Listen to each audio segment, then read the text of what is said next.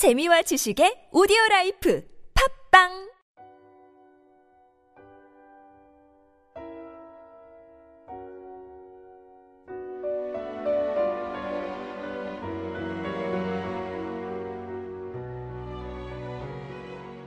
걱정을 멈추고 즐겁게 사는 법 제4장 세 번째 이야기.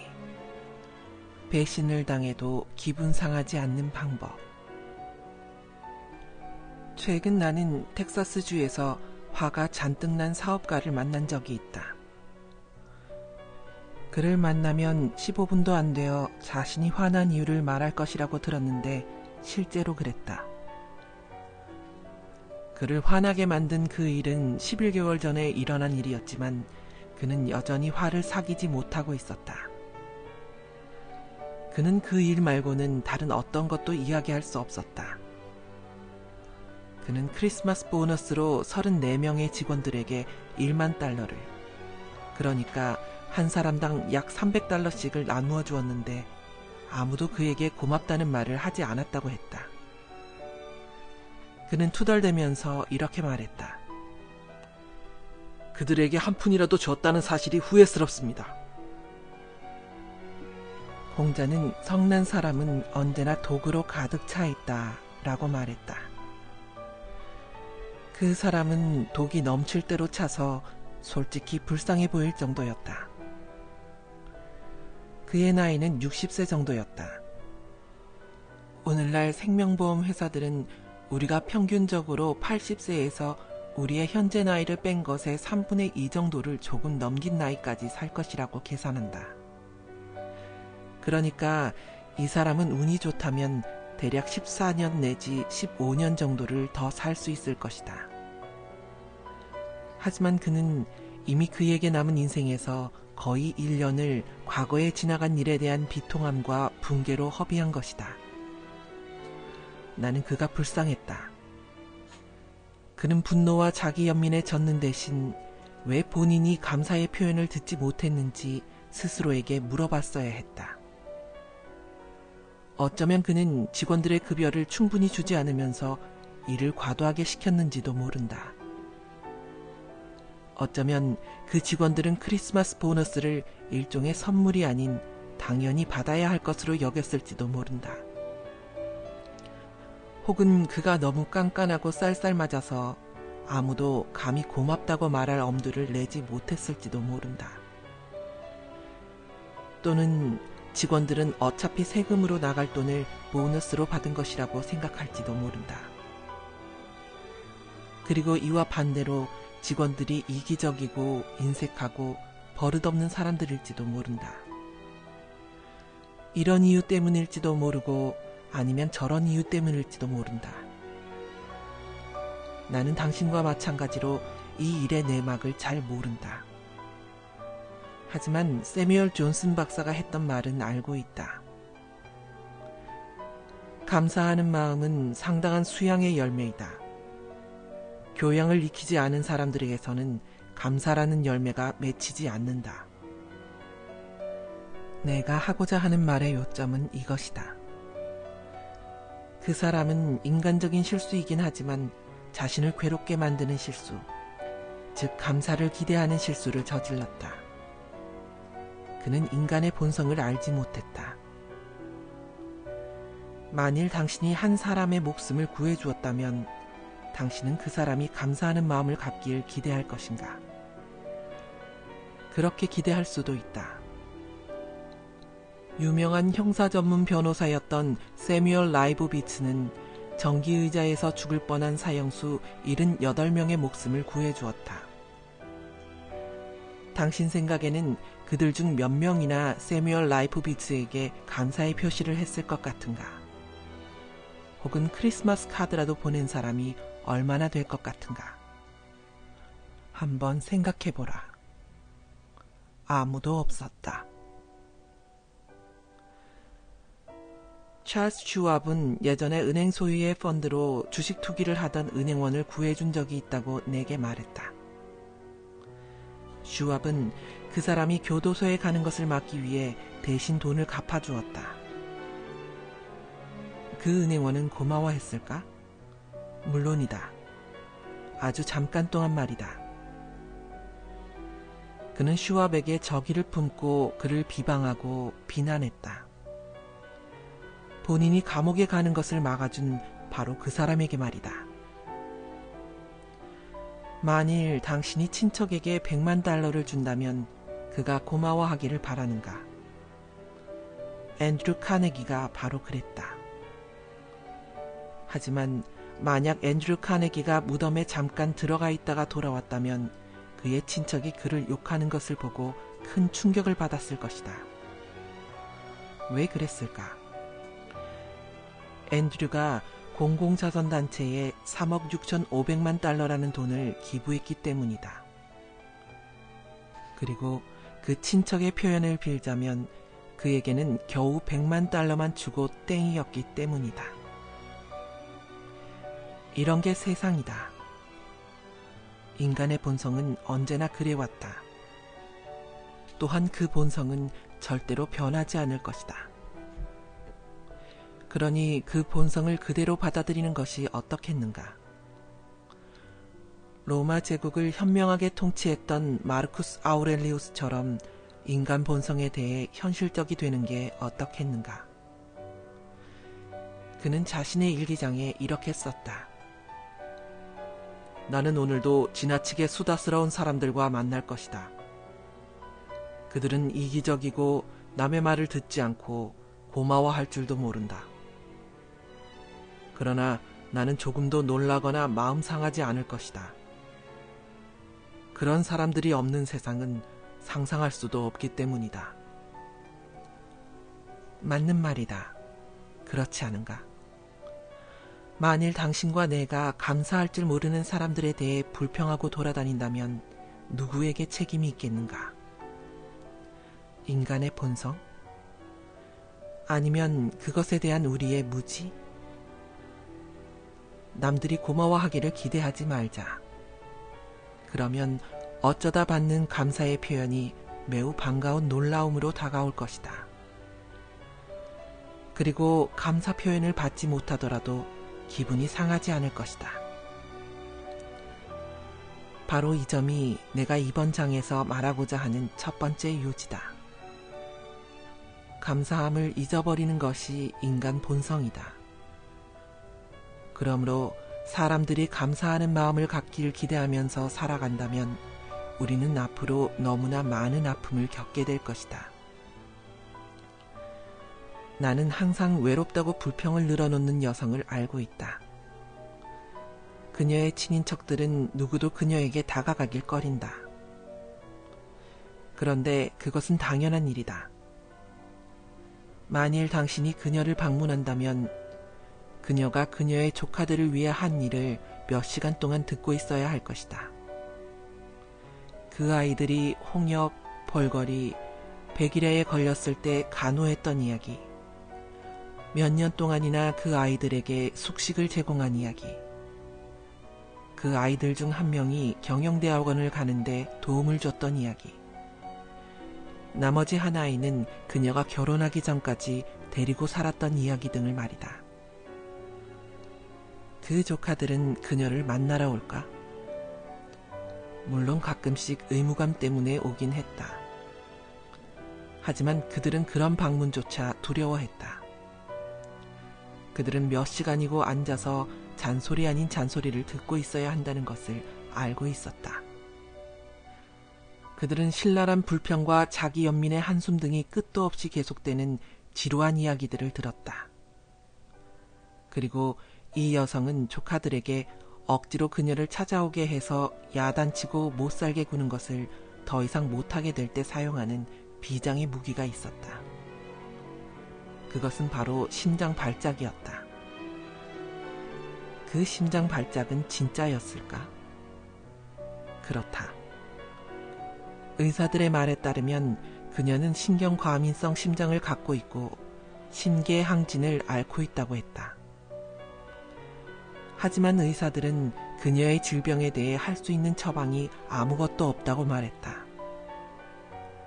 그녀의 문제는 정신적인 것이기 때문이다. 이 여성이 진정으로 원하는 것은 사랑과 관심이다.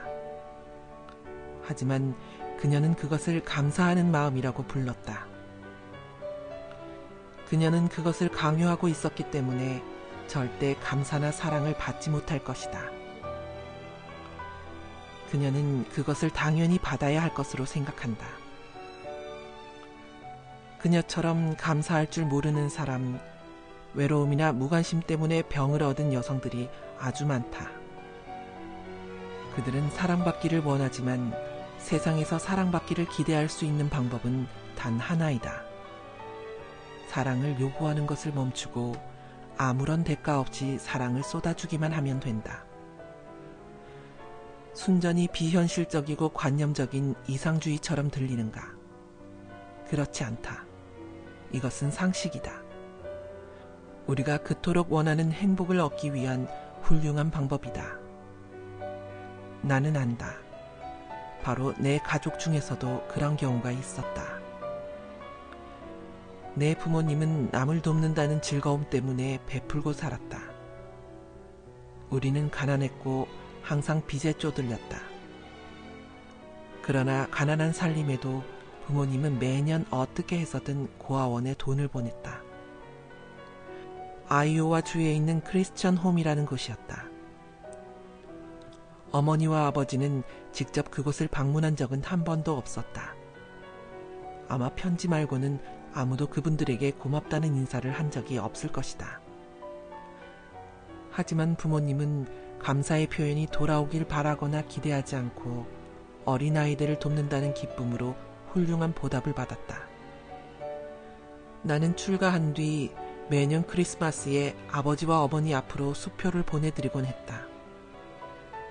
당신들을 위한 소박한 사치라도 좀 누려보시라고 말이다. 하지만 부모님은 그러는 적이 거의 없었다. 크리스마스 전에 집에 갈 때면 아버지께서는 자식들이 많고 음식이나 연료를 살 돈도 없는 과부댁에 주려고 사신 석탄과 식료품에 대해 말하곤 하셨다. 그 선물들 덕에 부모님이 얻은 기쁨이란 그것은 어떠한 보답도 기대하지 않는 베푸는 기쁨이었다. 나는 아버지가 아리스토텔레스가 묘사한 이상적인 인간에 거의 딱 들어맞는 사람이 아니었나 생각한다. 이상적인 인간은 가장 행복할 자격이 있는 사람이다. 아리스토텔레스는 말했다. 이상적인 인간은 다른 사람들을 위한 호의를 베풀어 기쁨을 얻는다. 그러나 그는 다른 사람들이 그에게 호의를 베푸는 것을 부끄럽게 여긴다. 왜냐하면 친절을 베푸는 것은 우월함의 상징이지만 그것을 받는 것은 열등감의 상징이기 때문이다. 이번 장에서 내가 말하고자 하는 두 번째 요점은 이렇다. 행복하길 원한다면 다른 사람이 감사해 하는지 하지 않는지를 생각하지 말고 베푸는 데서 얻는 내적 기쁨을 위해 베풀자. 수천 년 동안 부모들은 자녀들이 부모들에 대한 은혜를 모른다는 생각에 머리를 쥐어뜯어왔다. 심지어 셰익스피어의 리어 왕도 이렇게 외쳤다. 고마워할 줄 모르는 아이를 갖는 것은 독사의 이빨보다 더 날카롭구나. 하지만 우리가 아이들을 고맙게 여기도록 가르치지 않는 경우에 아이들이 고마워할 이유가 어디 있겠는가? 잡초가 그러하듯 감사하지 않는 것은 자연스러운 것이다. 감사하는 마음은 한 송이 장미와 같다. 거름을 주고 물도 줘야 하고 손질해 줘야 하고 사랑해 주고 보호해 주어야 한다. 우리의 자녀가 감사할 줄 모른다면 누구의 탓일까? 그건 아마도 우리 자신일 것이다. 우리가 아이들을 다른 사람에게 감사하도록 교육시키지 않았는데 어떻게 우리에게 감사하기를 기대할 수 있겠는가? 나는 시카고에 사는 한 남자를 알고 있는데 그는 두 의붓아들이 고마워할 줄 모른다고 불평할 만한 이유를 갖고 있다. 그는 상자를 만드는 공장에서 뼈 빠지게 일했지만 일주일 동안 40달러 이상 벌 때가 좀처럼 드물었다. 그는 한 과부와 결혼했고 그녀는 그에게 돈을 빌려오게 하여 그녀의 두 아들을 대학에 보냈다. 그가 버는 주급 40달러로 음식도 사고 집세, 연료비도 내야 했고 옷도 사야 했다. 게다가 그는 빌린 돈도 갚아야 했다. 그는 노예처럼 일하면서 그런 생활을 4년이나 했지만 불평을 한 적이 없었다. 그는 고맙다는 말 한마디라도 들어보았을까? 전혀 들어보지 못했다. 그의 아내는 그러한 것들을 모두 당연한 일들로 여겼고 그녀의 아들들도 마찬가지였다. 그들은 본인들이 의붓아버지에게 신세졌다는 생각을 해본 적도 없었고 심지어 고맙다는 생각조차 해본 적이 없었다. 누구를 욕해야 하는가? 두 아들? 그렇다. 하지만 그들의 어머니에게 더 큰 책임이 있다. 그녀는 인생을 막 시작하는 아이들에게 채무에 대한 의식으로 부담을 주는 것을 부끄럽게 여겼다. 아들들이 인생을 빚진 상태로 시작하는 것을 원치 않았던 것이다. 그래서 그녀는 너희들이 대학까지 가도록 도와주신 아버지가 얼마나 멋지시니 같은 말을 하는 것은 상상조차 해보지 않았다. 대신 그녀는 이런 태도였다. 뭐 이 정도는 별것 아니지. 그녀는 자신이 아이들을 아낀다고 생각했지만 사실 세상이 그들을 돌볼 의무가 있다는 위험한 생각을 갖게 하여 삶의 현장에 보낸 것이다. 그것이 위험한 생각인 이유는 두 아들 중 하나가 고용주에게 돈을 빌리려고 하다가 끝내 감옥에 갔기 때문이다. 우리의 아이들은 우리가 가르치는 대로 자란다는 사실을 반드시 기억해야 한다. 예를 들어 나의 이모 비올라 알렉산더의 경우가 그러했다. 비올라 이모는 아이들이 고마워하지 않는다고 불평할 만한 이유가 전혀 없는 여성의 대표적인 본보기이다. 내가 어렸을 때 비올라 이모는 친정어머니와 시어머니를 자신의 집으로 모셔와 사랑으로 돌봐드렸다. 나는 아직도 눈을 감으면 연세 지긋한 두 숙녀분들이 비올라 이모네 집 벽난로 앞에 앉아 계시던 모습이 눈에 선하다. 그 두 분은 비올라 이모에게 성가신 존재였을까? 내 생각에 가끔은 그랬었을 것 같다. 하지만 이모의 태도를 보면 절대 그런 추측을 할 수가 없었다. 이모는 늘 두 어머니들을 사랑했다.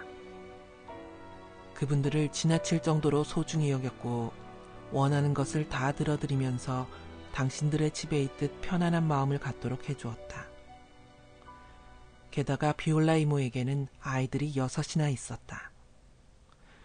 하지만 이모는 두 어머니를 집에 모신다고 해서 특별히 고상하거나 어떤 영광을 받을 일이라고는 생각하지 않았다. 그것은 자연스러운 일, 옳은 일, 그녀가 원하는 일일 뿐이었다. 지금 비올라 이모는 어떻게 살고 계실까? 이모는 남편을 잃고 홀로 20년이라는 세월을 보냈고 장성한 5 아이들이 있다. 각각 가정을 꾸린 5 아이들은 모두 이모를 모시겠다고 야단이다. 이모의 자식들은 모두 이모를 좋아한다. 그들은 정말 이모를 애지중지한다. 감사하는 마음 때문에? 그럴 리가. 그것은 순전히 사랑 때문이다. 그들은 어린 시절 내내 온정과 눈부신 인정 속에서 숨쉬고 살았다. 이제 상황이 바뀌었으니 그들이 받은 사랑을 돌려주는 것이 놀라울 일도 아니지 않은가. 그러므로 아이가 고마움을 알게 키우려면 우리가 먼저 다른 사람에게 고마워할 줄 아는 사람이 되어야 한다는 것을 기억하자. 그리고 아이들은 귀가 밝다는 말을 기억하며 우리가 하는 말에 주의하자. 아이들이 보는 앞에서 다른 누군가의 친절을 헐뜯고 싶은 마음이 생긴다면 멈추자. 절대 이런 식으로 말하면 안 된다. 사촌 수가 크리스마스 선물로 보내준 이 행주들 좀 봐라. 직접 만들었대. 한 푼도 안 들었겠네. 이러한 발언은 우리에게는 아무 일도 아닌 것처럼 보일 수 있지만 아이들은 듣고 있다. 그러므로 대신 이렇게 말하는 게 좋다. 사촌수가 크리스마스 선물을 만드느라 얼마나 고생을 많이 했을까? 참 좋은 분이지. 지금 당장 고맙다는 편지를 써보내자꾸나. 그러면 우리의 아이들은 무의식적으로 칭찬과 감사의 습관을 익히게 된다. 오늘의 법칙. 첫째, 감사할 줄 모른다고 화를 내지 말고 아예 그런 기대를 하지 말라. 둘째, 행복을 찾는 유일한 길은 감사받기를 기대하는 것이 아니라 베푸는 데서 오는 기쁨 때문에 베푸는 것이다. 셋째, 감사는 길러지는 것이다. 그러므로 우리의 자녀가 감사하는 사람이 되길 바란다면 그들에게 감사하는 법을 가르쳐야 한다.